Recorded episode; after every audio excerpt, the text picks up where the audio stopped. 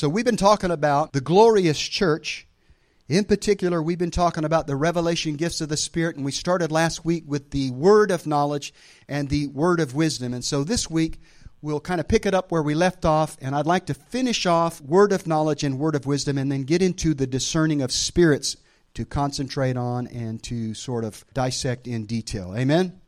We'll start off with our, our scripture, our foundational scripture in Romans 3.23 in the New King James Version. Paul says, For all have sinned and fall short of the glory of God. And we've been talking for weeks about this, how that the Lord spoke to me years ago. I was reading that scripture, and the Lord said, You know, so many people read that scripture and they concentrate on the sin. For all have sinned. But it says, For all have sinned and fall short of the glory of God. And the Lord told me one day, He said, That verse has more to do with the glory of God than it does to do with the sin. And so he opened up the word to me, and I found out that if you look in the original language, the original Greek, you'll find out that one of the meanings for the phrase, the glory of God, is the concept of the viewpoint or the expectation of God or the way he sees things. You might call it his perspective. So falling short of the glory of God is more than just missing it every once in a while. It's more than falling into sin from time to time. It's actually failing to rise to the glory that God intended for your life, failing to become the person that God called you to become so that you do the thing God called you to do and reach the people God called you to reach. Amen? So it's important that we rise to the glory, leave the sin behind, and rise to the glory of God and determine that as an individual, you're going to be a member of the glorious church. We need to do that individually and we need to do it collectively as a church. We need to rise to the glory that God intended really before the universe was created, before time itself existed. I just love saying that because it sounds so cool. Amen. Glory to God. Paul declares in Ephesians 5:27 that Jesus is coming for a glorious church without spot or wrinkle, a holy church without blemish, a church that has yet to arise. But it's time to arise as the glorious church, and I have determined that here at Faith Life Fellowship, we're going to take our place in the glorious church. We're going to be who God called us to be, and we're going to have the impact in this community that God called us to have. Amen?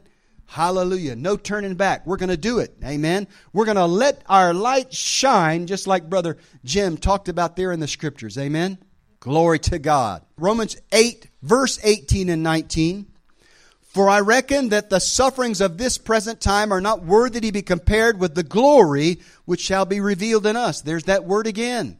Paul is looking ahead. He's going through some tough times, but he's looking ahead and he's saying one day there's a glory that's going to arise on the church. Amen. This is that day. Amen. This is that day. Verse 19 says, For the earnest expectation or anticipation of the creature or the creation waiteth for the manifestation or the revealing of the sons and daughters of God. Amen?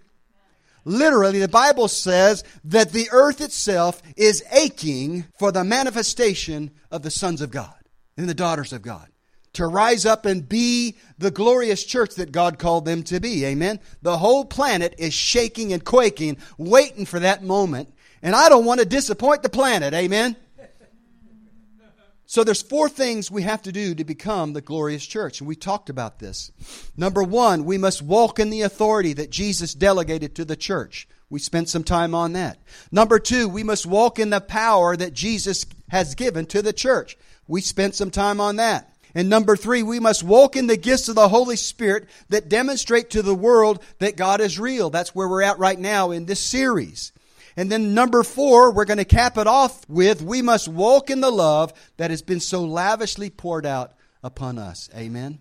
None of this works without love. Your faith will not work without love. The gifts of the Spirit will not work without love. Nothing works unless love is your primary motivation. Notice when you're reading through the first letter of Corinthians. Now, we broke it up into chapters. He didn't write it that way. The Apostle Paul wrote it as one letter. But if you're thinking in terms of chapters, there's three chapters, chapter 12, chapter 13, and chapter 14, dedicated to the gifts of the Spirit. And right smack in the middle of 12 and 14, which talk about the gifts, is the love of God. And I think it's a metaphor uh, that says that love has to be at the center of everything you do, or it will not work. You must love the way Jesus loved. Amen. So, we're going to continue to discuss number three. We must walk in the gifts of the Holy Spirit that demonstrate to the world that God is real. The gifts of the Spirit are for the church, but I think they're primarily for the world. There's people out there that are desperate to hear a word from God, desperate to realize that God is real. He's alive. He can do things on your behalf. He loves you. He loves you so much, He gave Jesus to the world as a perfect sacrifice for the sins of the world. People need to hear that. There are people out there that you have contact with that are desperate for a word from God. And the gifts of the Spirit are the perfect vehicle. Allow yourself to be used by God to speak the word of the Lord to people who need to hear that word. Amen. Hallelujah. 1 Corinthians chapter 12, starting at verse 1. Paul says, Now concerning spiritual gifts, brethren, I would not have you ignorant.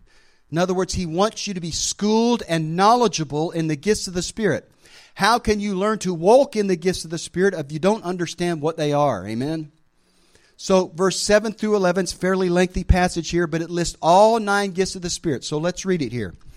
But the manifestation of the Spirit is given to every man to profit with all. That means it's for the common good.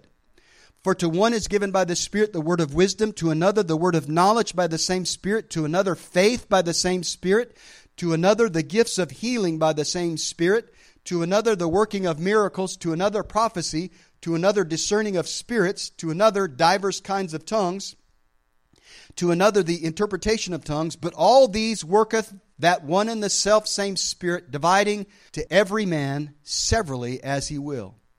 So basically, the scripture saying, I don't want you to be ignorant about the gifts of the Spirit. Here are the nine gifts. They come from the same Holy Ghost, and they are distributed by the Holy Ghost as He wills, not as you will. And I, I share this admonition all the time, and you've heard it more than once. Don't try and manufacture a gift of the Spirit. If you do, you will fall on your face. Amen? Allow yourself to be used by the Holy Spirit and let the gifts flow. It's much easier to do that. Just let them bubble up. Amen? Stay in the Spirit and flowing in the gifts is really, really easy. Amen. Especially if you pray in the Holy Ghost a lot, if you pray in tongues, it is the doorway into the other gifts of the Spirit. If you want to be used in the gifts of the Spirit, spend some time praying in the Holy Ghost. Amen. So, many able teachers, and I'm following suit here, have categorized the gifts into three categories so that we can better understand them. They're categorized by characteristic and function vocal or inspirational gifts, tongues, interpretation of tongues, and prophecy. Called vocal or inspirational gifts for this reason they involve speaking and they involve the edification of the body. Then there's revelation gifts, word of wisdom, word of knowledge, and discerning of spirits. Called revelation gifts because something is revealed to you by the Spirit of God that you had no other way of knowing except it be imparted to you by the Spirit. And then power gifts gifts of healing, gifts of faith, and working of miracles. They're called power gifts because they involve the release of God's power. Amen. Hallelujah. So, last week we started looking at the revelation gifts and we talked about the word of knowledge and the word of wisdom. This week, uh, I'd like to recap that discussion with a few more examples from the scripture and personal examples of how word of knowledge and word of wisdom operate. All right, amen. 1 Corinthians chapter 12 verse 8 this is where you find word of knowledge and word of wisdom. For to one is given by the Spirit the word of wisdom, to another the word of knowledge by the same Spirit. All right, so word of knowledge is past or present tense knowledge of some place, something, or someone. Okay, past or present tense. Word of wisdom is future knowledge. The word there, wisdom, is the Greek word Sophia. I like to think about it like this. Some people say, well, how do you know that word of knowledge is past, present, tense and word of wisdom is future. Here's the way I look at it. Word of knowledge, knowledge there is the word gnosis in the Greek. It just means general knowledge, things that are known in science, in morality, in life, things that are known. But wisdom is the application of knowledge. That implies future. You can also validate it in the scriptures. There's a scripture, 1 Corinthians chapter 2, verse 8 and 9, which I used when I taught this in the Bible school back there at Word of Life School of Ministry in Shreveport. This was the scripture I always went to as my proof text that word of wisdom is future. First of all, that word Sophia, that's translated there in 1 Corinthians 12 verse 8, Sophia, wisdom. It's also found here in 1 Corinthians chapter 2 verse 8. But we speak the wisdom, same word, Sophia of God, in a mystery, even the hidden wisdom which God ordained before the world unto our glory, which none of the princes of this world knew, for had they known it, they would not have crucified the Lord of glory. Now, obviously, this passage is talking about a hidden wisdom that had been withheld from mankind for centuries, but was revealed to the Apostle Paul. That is the mystery of the church and the mystery that Jesus would one day come and pay the price for all of mankind. Amen?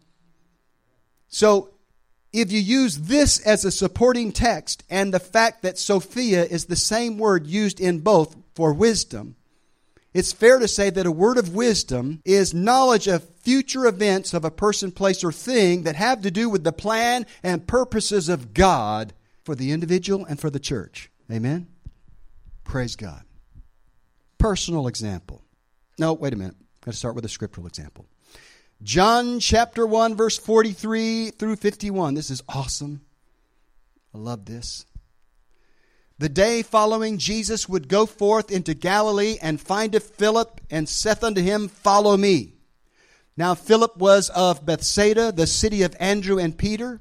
Philip findeth Nathanael and saith unto him, We have found him, of whom Moses in the law and the prophets did write, Jesus of Nazareth, the son of Joseph.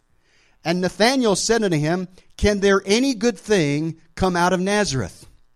Philip saith unto him, Come and see.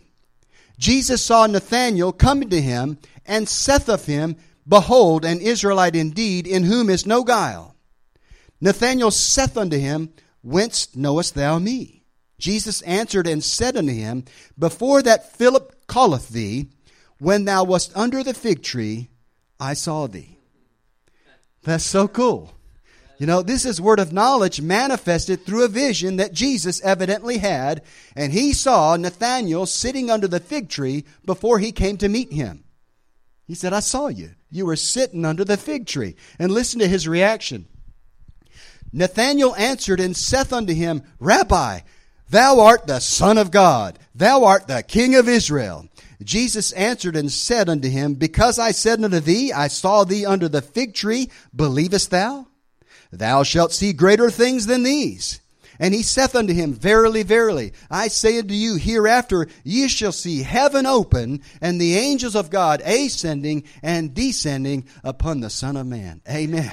Glory to God. Jesus is basically saying, Son, if you think that was something, you haven't seen anything yet. All I did was see you under the fig tree. There's coming a day in the very near future where you personally are going to see the angels of God ascending and descending upon Jesus, the Son of God, because they're here to help me do what I've been called to do on planet Earth. Amen? That's talking about a portal. You'll see heaven opened, angels ascending and descending upon Jesus, is what he said. We had that happen in this church. Back in March, my son in law came here from Bethel Church in Redding, California with my daughter Marcy. He was sitting right there on the same row Alan and Emma are sitting, and he said, he had an open vision during praise and worship, and he saw the ceiling open up. He saw through the stars all the way up to the throne of God, and he saw as we were worshiping God in the Spirit, he saw angels released, and they came down through that portal and they poured into this sanctuary by the thousands. He said the praises went up, and the angels came down. The praises went up and the angels came down. I remember seeing him. He was just kind of immobilized, you know. Other people said he was weeping. I just saw that he sort of was out of it. And I found out later, he came up to me, said, I had an open vision, and I saw the angels of God flooding this place. Amen. Glory to God. Whoo, glory. Makes me want to run. Hallelujah. Glory to God. Now, wisdom, the word of wisdom there was manifested through future knowledge of the plans and purposes of God. He just knew. I don't think he had a vision. I just think he knew because he was sent and he knew it was coming and he just said, This is coming. You can count on it. Verily, verily. Anytime Jesus says verily, verily, that would be us saying truly, truly, without a doubt. Twice he said it. This is important. It's going to happen. Amen. Glory to God. Hallelujah. Let me give you a personal example. Now, remember, we talked about how that word of knowledge and word of wisdom can come in many forms. Uh, they might come through an audible voice, a dream, a vision, a mental impression, through a tongue and interpretation, or just an inner knowing about something. And here's a perfect example. Trish and I, this would be about 2014. We were heading the Bible school there at Word of Life uh, School of Ministry in Shreveport, and we were going to Word of Life Center, the church. And uh, that Sunday morning, we uh, actually came to the lobby of the church just to sort of fellowship for a few minutes before service began. And we saw a young lady that we were very familiar with. Our family and her family were very good friends. Her name was Alina Verbois. Now, Alina had gone to the Hillsong Bible School for three years, and uh, we sort of lost track of her. And then she came to New York for a year to help Hillsong plant a church in New York, and then she came here back to Shreveport. And this particular day, she was at the church, and we didn't know any of this, but she had arranged to move from New York to Shreveport and had a place to stay, all sewed up and all organized, and everything was supposedly ready to go. And she got here, and the day she got here, the rug was just pulled out from under. her. some reason, uh, they weren't able to offer the room. This family wasn't able to offer this place to stay to Alina, and she had until Sunday night to find a place to live, or she was going to be on the street. So Tricia and I walk into the lobby, and both of us had this feeling in our spirit that Alina was in trouble and needed help. We both got that as we walked in. We spotted her. Mind you, we had not seen her for years. And so Trish beat me to the punch. Somebody grabbed me to talk to me about something, and she made it to Alina before I did. And she said, Alina, do you need a place to live?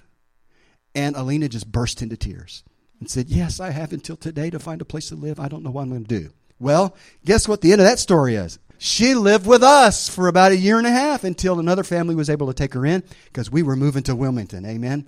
And that's simple word of knowledge. We knew in our spirit something wasn't right. And I think if I had beaten her to Alina, I would have gotten the same thing. But she just happened to get there before I did. And as soon as she got in front of her, she said, Do you need a place to live? And of course, she said yes, while crying profusely. It was wonderful. Glory to God. Hallelujah. All right, so that's sort of a recap of word of knowledge and word of wisdom. I want to get into discerning of spirits. I don't want anybody to get weirded out, okay? But this is something that needs to be discussed. Discerning of spirits is found in 1 Corinthians chapter 12 verse 10. It says to another the working of miracles, to another prophecy, to another discerning of spirits. Amen. Discerning of spirits is the supernatural ability to see into the spirit realm. The word translated as discerning means discerning, distinguishing, or judging. In the Merriam Webster dictionary, the primary definition of discern is to detect with the eyes. So you kind of put those concepts together, and this gift allows you to see into the spirit realm and discern whether a spirit is good or evil. Now, this has happened to me many times. But first, before I share personal examples, I want to share an Old Testament and a New Testament example. 2 Kings chapter 6, verse 15. A little bit of background. Remember last week when we talked about how that Elisha, the prophet, through word of knowledge, was able to predict where the Syrian army was going to be at any time and any place? And the king of Israel was able to outfox the king of Syria because of that? Well, the rest of the story is the king of Syria got so irate and so mad. He, when he found out it was Elisha, he said, Where is this guy? And they said, He is in the city of Dothan. He and his uh, servant were in the city of Dothan. So the Syrian army goes to Dothan and surrounds and besieges Dothan. And we pick it up here in verse 15. And when the servant of the man of God was risen early and gone forth, behold, an host compassed the city both with horses and chariots. And his servant said unto him, Alas, my master, how shall we do? We would say it like this What are we going to do? And he answered, Fear not, for they that be with us are more than they that be with them. And Elisha prayed and said, Lord, I pray thee, open his eyes that he may see. And the Lord opened the eyes of the young man, and he saw, and behold, the mountain was full of horses and chariots of fire round about Elisha. Woo, glory! Hallelujah. The next time you feel like the world is closing in on you, just stand up and say, They that be with me are more than they that be with them. Amen. Hallelujah. Glory to God. I might not see them, but they're here nevertheless. Glory to God. And then a real quick New Testament example Revelation chapter 20, verse 11. This is the Apostle John in his great revelation of Jesus Christ in chapter 20, verse 11. He said, And I saw a great white throne, and him that sat on it, from whose face the earth and the heaven fled away, and there was found no place for them. Now, there's a couple of things I want you to see here. God is a spirit. Amen? He is a spirit, but he's not a blob. He's not a spirit blob just floating around. He has a humanoid form. And John saw his humanoid form sitting on a throne and described him and said, I saw his face. I saw him sitting on the throne, a great white throne. Amen. It's a perfect segue for a personal example. On March 20th, 2005, in Shreveport, Louisiana, I had a very unusual encounter. It was about 2 o'clock in the morning. I was laying in the bed and I didn't realize it, but I was praying in tongues in my sleep. And the only reason I knew that that was going on, my wife told me later, is it woke her up and she listened to everything. And as I'm praying in the Holy Ghost in my sleep, I have a dream. And in the dream, I got caught up before a great white throne and I saw the Father God sitting on a great white throne, just like in Revelation 20, verse 11. I saw his feet, his shins, his thighs, his midsection, right up to about his chest, and then from chest up was nothing but smoke. I couldn't see his face. And as I'm praying in the Spirit, all of a sudden I began to prophesy to myself. It was like I was offering up worship to the Lord in tongues, and He was giving me a prophetic word straight from the throne that had to do with my current situation. And He said this He said, Today I say unto you, I will be true to the word that I spoke over you. I will fulfill the promise that I made unto you. I will not abandon you. I will be true to my word. Now, the reason that means so much to me that on March 20th, 2005, everything was going great for me, ministry wise, professionally. I was still flying uh, for the Air Force Reserve. I was moving up the chain of command. I was destined for squadron leadership. Everything was going great. I was the head or about to be the head of the Bible school at Word of Life School of Ministry. Amen. It seemed like all things were clicking all cylinders and then the Lord said, I will not abandon you. I remember I got up and I said, Lord, well, first of all, let me tell you the rest of the story. Trish woke me up after she heard me prophesy to myself. And she said, Baby, you got to wake up and you got to write that down. But I remember questioning the Lord. I said, Lord, I don't I don't feel abandoned. Everything's going great. This is in March. In May, literally, professionally, the bottom dropped out for me. It was like all the favor that I had had before just all of a sudden disappeared. And it was like I went from being groomed for leadership to who's this guy? And it was a tremendous time that I had to work my way through. And this word from the Lord preserved me and helped me see it through. Amen. Hallelujah. Glory to God. So this was obviously discerning of spirits. I was able to see into the spirit realm. I saw the great white throne and I saw the Father God sitting on the great white throne.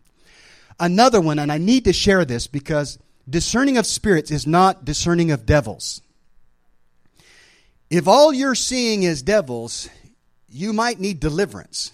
Because if you're operating in discerning of spirits, you will see both good and evil spirits. Amen? And I remember this was in Minden, Louisiana. We were going to Living Word Worship Center. This was about 1989. I had just left active duty Marines and I had just entered graduate school and we had just plugged into a really fine local church there in Minden, Louisiana. We lived in a little log cabin in the outskirts of town with nothing but woods as far as the eye could see behind us. And it was just kind of in a remote area. One night, everything happens to me at 2 o'clock in the morning. As I said before, I told the Lord, I am available at other times of the day, you know. But the Lord reminded me that when you're still and you're quiet and you're asleep, your soul is resting and all the affairs of your life have drifted from your consciousness, and that's when you can hear best from the Lord. At least me. So I'm sitting there about 2 o'clock in the morning. All of a sudden, I open my eyes. Now, my wife is to my right, I'm to the left, and we have two windows at the back of the bedroom. And through the left window, I saw an angel fly into the bedroom. I mean, and I'm talking about classic textbook angel. He was clothed in white, he was clothed in light, he had beautiful wings, and he was just a good looking angel. He was about eight or nine feet tall. He flew into the window and he walked up to the bedside and he said, I'm here to take you on a journey. And he took his hands and he reached into my body and all I can say is he grabbed my spirit and he said, Come with me. And he started and he pulled me about, I don't know, just a little bit out of my body. It was very weird. He pulled me out of my body, and all of a sudden, there was a check in my spirit. This guy's not of God.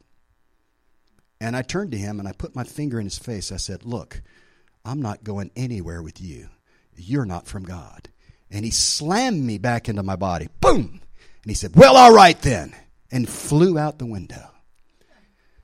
Now, if I didn't know the word and if I didn't listen to the Holy Ghost, I could have been deceived. You know, I asked the Lord later, I said, What was all that about? That's freaky. For years, for years, only just the last couple of years have I shared this in public because it was just so startling. And the Lord said, Have you ever heard of the term astral projection? I said, Well, yeah. He said the Aborigines call it soul travel, where they actually, by demonic spirits, they exit their body and they travel around and they're able to hear people, their conversations, tell what people are doing thousands of miles away. He said that was what that guy was wanting you to do, and it would have harmed you greatly in the spirit. I'm like, thank you, God. Now, how did I know that this was not of God? I don't know. It was a word of knowledge. I just knew he was not of God. Now I was operating in discerning of spirits because I saw him. But it reminded me of the scripture that said, even Satan himself disguises himself as an angel of light. So my warning to you is listen, be real careful when you enter into this realm. You know, because if you don't know the word and if you're not listening carefully to the Holy Spirit, you can be deceived. So be careful, okay? Be careful. One more example. I don't want to leave off with the angel of light, the darkness. I want to leave on a good note. So, in uh, March, was uh, March 13th, the morning of March 13th, 2014, right about the time that the Lord was dealing with us about coming to Wilmington to pastor. I was laying in the bed one morning, and about dawn, I looked to the bedroom door. It was to, to our right, and the bedroom door swung open and in walked Jesus. Now you say, How do you know it was Jesus? I'm telling you, I just knew it was him. He walked in, he stood at the foot of the bed, and he talked to me. And he said, You're about to enter a new season in your marriage. Your marriage is going to be tested. Because of what's ahead of you in ministry, your marriage is going to be tested. And he said, he was very serious. I'll never forget it. He said, There is nothing more precious that you possess on this planet than your marriage. You need to fight for it, you need to preserve it, you need to fight for your marriage because it is worth preserving. And he said that there was a season coming, there's a lot of changes coming to our life, and if we weren't careful, that that season of change would drive a wedge between us. And then he walked out. And I woke up. Now, I had had a vision of Jesus 29 years earlier, April of 1985, and I won't share that for today. But I just want to illustrate the fact that these kind of things don't happen to me on a day to day basis. These experiences have been separated by years. Like I said, 29 years since the last time I saw Jesus. Okay? And so the point is, sometimes by a gift of the Spirit, the Lord will allow you to see into that spirit realm. You got to be armed with the Word, and you got to know the Holy Ghost voice so that you are not deceived. Try and test every spirit. Make sure it's God. Amen. And also, I would encourage you, if you have an experience like this, to say, Lord, give me a confirming scripture in the Bible that I can latch hold of and know that this is what you sent me. And every time I've done that, He's given me a word from the Bible, usually more than one scripture, to show me that it was legitimate. Amen? I encourage you to do the same thing. Glory to God. Discerning of spirits. Hallelujah. And again, I have to say this. The first time I shared with people that, you know, I had a vision of Jesus back in the 80s, I was young in the Lord and I blabbed it to everybody. I cast my pearl before swine and people started talking about me. I was flying for the Marines at the time, you know, and one of my fellow Marine pilots just started spreading words about how I was goofy and seeing spirits and stuff like that. So I had to rein it back and realize that there's a particular audience that can hear these things and there's some people that can't. Amen? Glory to God. Just because you see Jesus doesn't mean you're a superstar, superman of faith. In fact, after I saw Jesus the first time, I made the biggest blunder and worst wrong turn in life and ministry of my life. So just because you've seen Jesus doesn't mean you're going to live la di da and everything's going to be perfect the rest of your life. You have to live your everyday life by the inward witness by the still small voice, by these non spectacular means, because you can't count on a dream or a vision or an audible voice. You've got to learn to just live day by day by the Word and by the Spirit. And if these kind of things happen to you, then let them happen. But I caution you not to pursue them. It says earnestly desire spiritual gifts, okay? It does say that.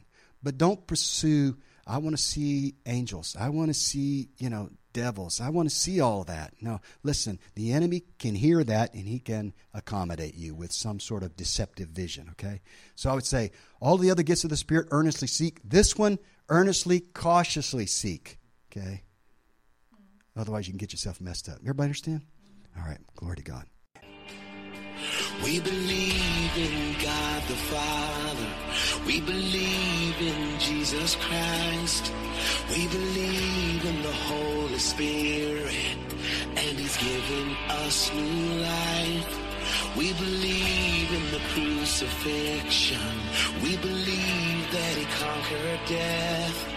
We believe in the resurrection. And He's coming back again. Believe